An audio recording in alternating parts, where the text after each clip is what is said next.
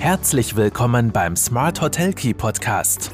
Von den Besten lernen, Akzente setzen und in die Umsetzung kommen. Smart Hotel Key und du hast immer den richtigen Schlüssel in der Hand.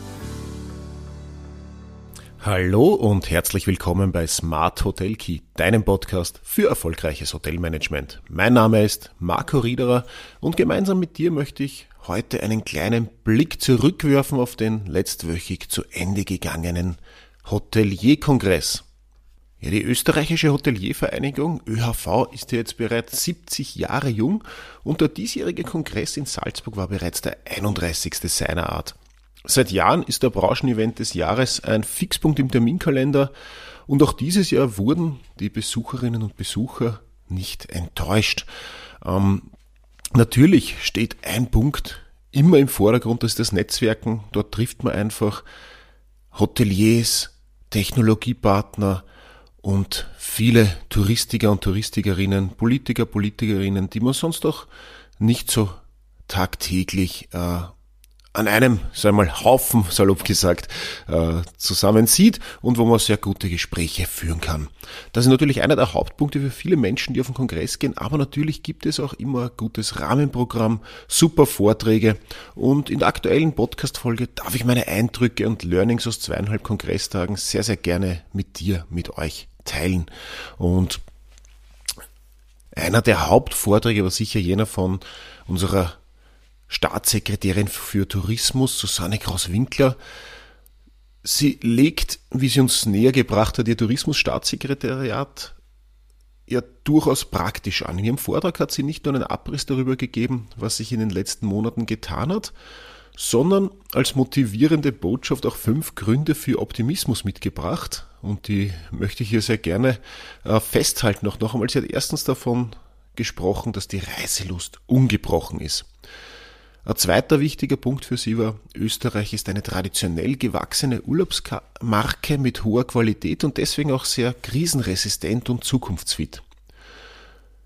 Drittens hat sie ausgeführt, dass Tourismus ja keine Fluchtbranche ist, das auf den Arbeitsmarkt bezogen, was sicher teilweise auch zu Kontroversen führt, diese Aussage, aber sie hat es festgemacht an den offenen Stellen, die man ja sieht, also es wird viel gesucht, bei gleichzeitiger Höchstbeschaffung. Und natürlich macht und machen uns da die neuen Herausforderungen auch zu schaffen. Neue Arbeitszeitmodelle sind gefragt und Handlungsfelder ergeben sich aber auf drei Ebenen. Auf der Betriebsebene natürlich, aber ganz stark auch auf der Ausbildung und drittens auf politischer Ebene. Grund, Grund für Optimismus ist sicher auch die, die Nachhaltigkeit, weil wir da schon sehr viel machen und äh, gut aufgestellt sind und noch viel mehr machen müssen und können, aber hier durchaus eine Vorreiterrolle einnehmen sollen und können in Österreichs Tourismuswirtschaft. Und als fünftens äh, hat sie noch die Digitalisierung genannt. Auch da passiert einfach sehr viel, sehr viel Positives und ist auch noch sehr viel politisch in der Pipeline, äh, was uns durchaus Hoffnung für die Zukunft machen kann. Alle die fünf Gründe für Optimismus laut Susanne Kraus-Winkler sind die ungebrochene Reiselust, die österreichische Urlaubsmarke, dass Tourismus keine Fluchtbranche ist, Nachhaltigkeit und Digitalisierung.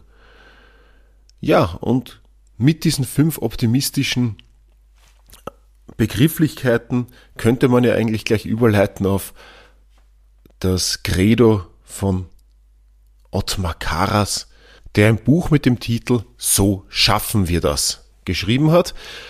Ottmar Karas ist der Vizepräsident des Europäischen Parlaments und in seinem Vortrag berichtete er von den europäischen Entwicklungen rund äh, um Arbeitsmarkt und Energiekrise und stellte fest, dass die Länder der EU in den letzten Jahren eigentlich versagt haben, vor allem was die Zusammenarbeit und die gemeinsame Ausrichtung angeht. Einen positiven Ausblick gibt es aber im Hinblick auf das EU-Dashboard, in dem bis zu 15 EU-Fördertöpfe für den Tourismus veröffentlicht werden. Sein Zauberwort für eine erfolgreiche Zukunft war dann nicht nur ein Wort, sondern eine Abfolge aus vier Begriffen. Er sprach von Zusammenarbeit, Offenheit, Fairness und Mut. Also vier Zauberworte für eine erfolgreiche Zukunft im Tourismus.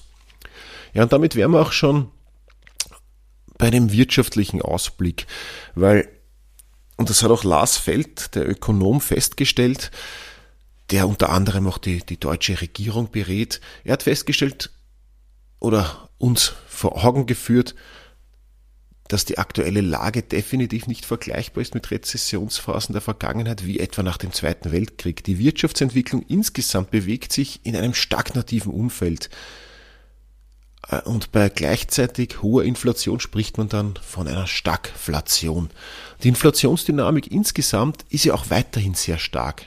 Die Preissteigerungen schlagen allein wegen der Regulatorien äh, nicht oder noch nicht voll durch und es ist daher mit Zweitrundeneffekten zu rechnen, weil Kostensteigerungen erst nachgelagert weitergegeben und spürbar werden.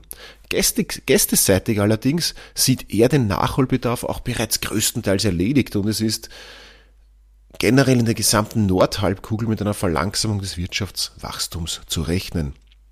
Und zusätzlich werden wir in Zukunft noch viel stärker vom Arbeitskräftemangel, nicht nur vom Fachkräftemangel sprechen, ab 2025 sogar noch verstärkt, weil eben die geburtenstarken Jahrgänge nach und nach in Pension gehen. Er erwartet auch einen Leitzins von 5 bis 6,5 Prozent. Derzeit in Europa stehen wir bei 2 bis 2 ein Viertel. Und Bauinvestitionen sind auch bereits stark zurückgegangen was ja auch die Nachfrage nach Immobilien aufgrund der Zinssteigerungen zaghaft, äh, sich zaghaft entwickeln lässt.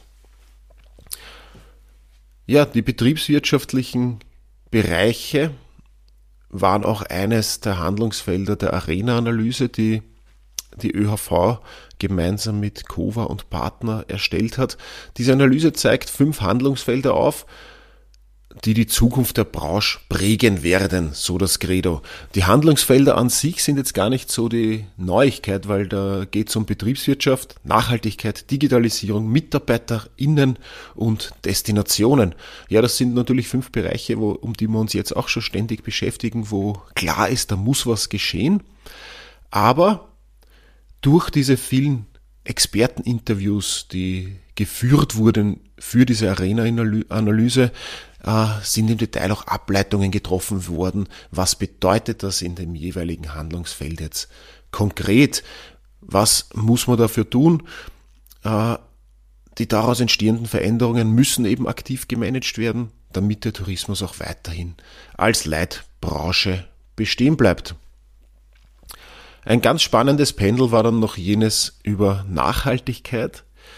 Und ja, da hat Michi Reiterer, die Vorgängerin von Walter Veit an der Spitze der ÖHV ein bisschen aus ihrem Alltag auch berichtet, wie der Weg zum Null-Energiebilanz äh, für sieben Boutique Hotel Stadthalle war, äh, was es bedeutet, das erste SDG-Hotel weltweit zu sein und weiterzuentwickeln.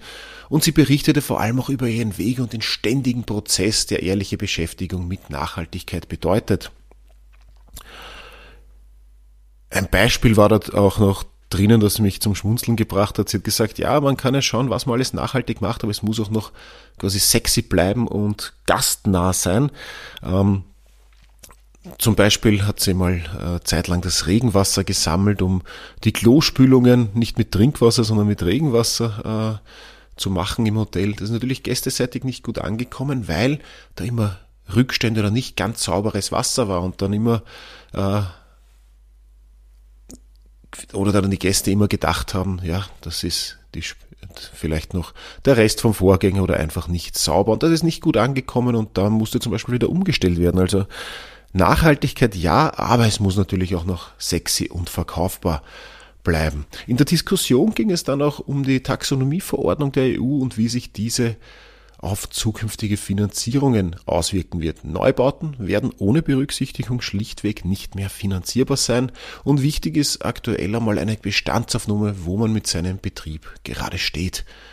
Uh, Ulrike Rabmer-Koller machte die Zukunftsfähigkeit dann noch an drei Is fest, nämlich Innovation, Investition und Information.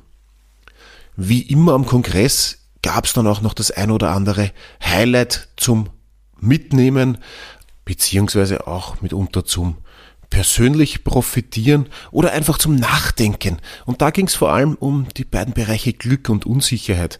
Christian Busch war sicher ein Highlight am Dienstagmorgen. Er sprach darüber, wie wir die Gelegenheit selbst am Schopf packen können ähm, und quasi Glück im Unglück sehen müssen, in Wirklichkeit schon. Sein Buch Connect the Dots steht auch schon auf meiner Bestellliste. Das werde ich mir ganz sicher besorgen. Den letzten Vortrag am Kongress hielt die Philosophin Nathalie Knapp. Und auch sie regte, und ich muss zugeben, ich war zu Beginn ihres Vortrags ein bisschen äh, skeptisch. Der Einstieg war für mich, mm, ja, ich, ich, ich habe nicht gleich folgen können. Aber wenn man sich dann darauf, auf ihre Gedanken eingelassen hat, war es absolut äh, bemerkenswert. Sie befasst sich mit der Unsicherheit, die uns umgibt und wie Unternehmer und Unternehmerinnen ihr Denken darauf ausrichten müssen. Sie hat uns in der Stunde, ich glaube circa Stunde war ihr Schlussvortrag, da hat sie uns auf eine Reise mitgenommen, hat uns wirklich, also wenn man sich darauf eingelassen hat, hat man sehr schön eigentlich von, von, von, von Beginn bis zum Ende äh, der Geschichte folgen können und auch begreifen können. Ähm, wie, wie sie zur Erkenntnis kommt, dass wir nicht zuletzt unsere Hoffnung, unsere Freiheit und unsere Kreativität verlieren, wenn wir die Unsicherheit wegsperren. Also die Unsicherheit, die uns umgibt und die jedem von uns innewohnt, muss vielmehr auch als Stärke gesehen werden oder kann als Stärke gesehen werden oder sogar als ganz, ganz wichtig und essentiell für unser aller Tun und Handeln. Zum Abschluss des Kongresses gab es natürlich, und normalerweise gehe ich darauf jetzt nicht ein, die üblichen Danksagungen an alle Mitwirkenden etc., aber ein bisschen emotional ist dann schon noch geworden und das möchte ich auch jetzt höchstpersönlich hervorheben. Äh, die liebe Margot Leitner ist ja das letzte Mal jetzt an einem Kongress aktiv gewesen. Sie darf in den Unruhestand äh, wechseln und sie war ja schon wie ich bei der ÖHV war, und das ist jetzt schon ein paar Jahre her, ich war 2007 bis 2012 bei der ÖHV, da war sie einer der Fixpunkte schon. Sie hat die Landesgruppen bei der ÖHV geleitet und sie war vor allem diejenige, die alle Abendveranstaltungen der Kongresse organisiert und betreut hat. Äh, sie ist eine absolut professionelle und sehr, sehr äh, sympathische, empathische Frau. Ich habe sie sehr geschätzt, schätze sie noch immer sehr und möchte auch an dieser Stelle sagen, äh, liebe Margot, danke, dass ich einen Teil deiner jahrelangen ÖHV-Reise miterleben durfte. Danke für alles, danke für dich und genieß den baldigen Unruhestand. Ich werde sicher mal bei dir vorbeischauen. Wenn ich in der Nähe von Inzing bin, dann rufe ich dich an und freue mich, wenn wir uns wiedersehen und in Kontakt bleiben. Ja, vielleicht noch kurzer Ausblick. Der nächste ÖHV-Kongress findet übrigens nicht im Jänner statt. Er wird von 14. bis 16. April 2024 in Graz stattfinden. Das wurde uns am Schluss noch durch eine Blasmusikkapelle äh, mit auf den Weg gegeben. Ja, von meiner Seite war's das für heute. Es war wieder ein sehr guter Kongress. Ich werde noch ein paar äh, äh, erschienene Berichte vielleicht verlinken etc mir war es wichtig, so ein bisschen die wichtigsten oder die meiner Meinung nach wichtigsten Themen noch einmal auf ein Podest zu holen. Ist immer ein Highlight der Kongress und falls du bis jetzt noch auf keinem ÖHV-Kongress zugegen warst, überlegst dir für nächstes Jahr.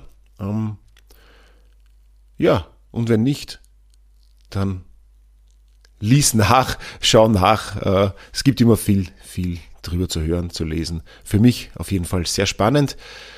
Dir wünsche ich auf jeden Fall jetzt noch einen schönen Sonntag, einen erfolgreichen Start in die nächste Woche und falls du es noch nicht getan hast, lass mir doch ein Abo da, abonniere den Podcast, empfehle ihn weiter und im Idealfall bewerte ihn doch bitte auch in der Podcast-App deiner Wahl. In diesem Sinne, alles Gute und bis nächste Woche.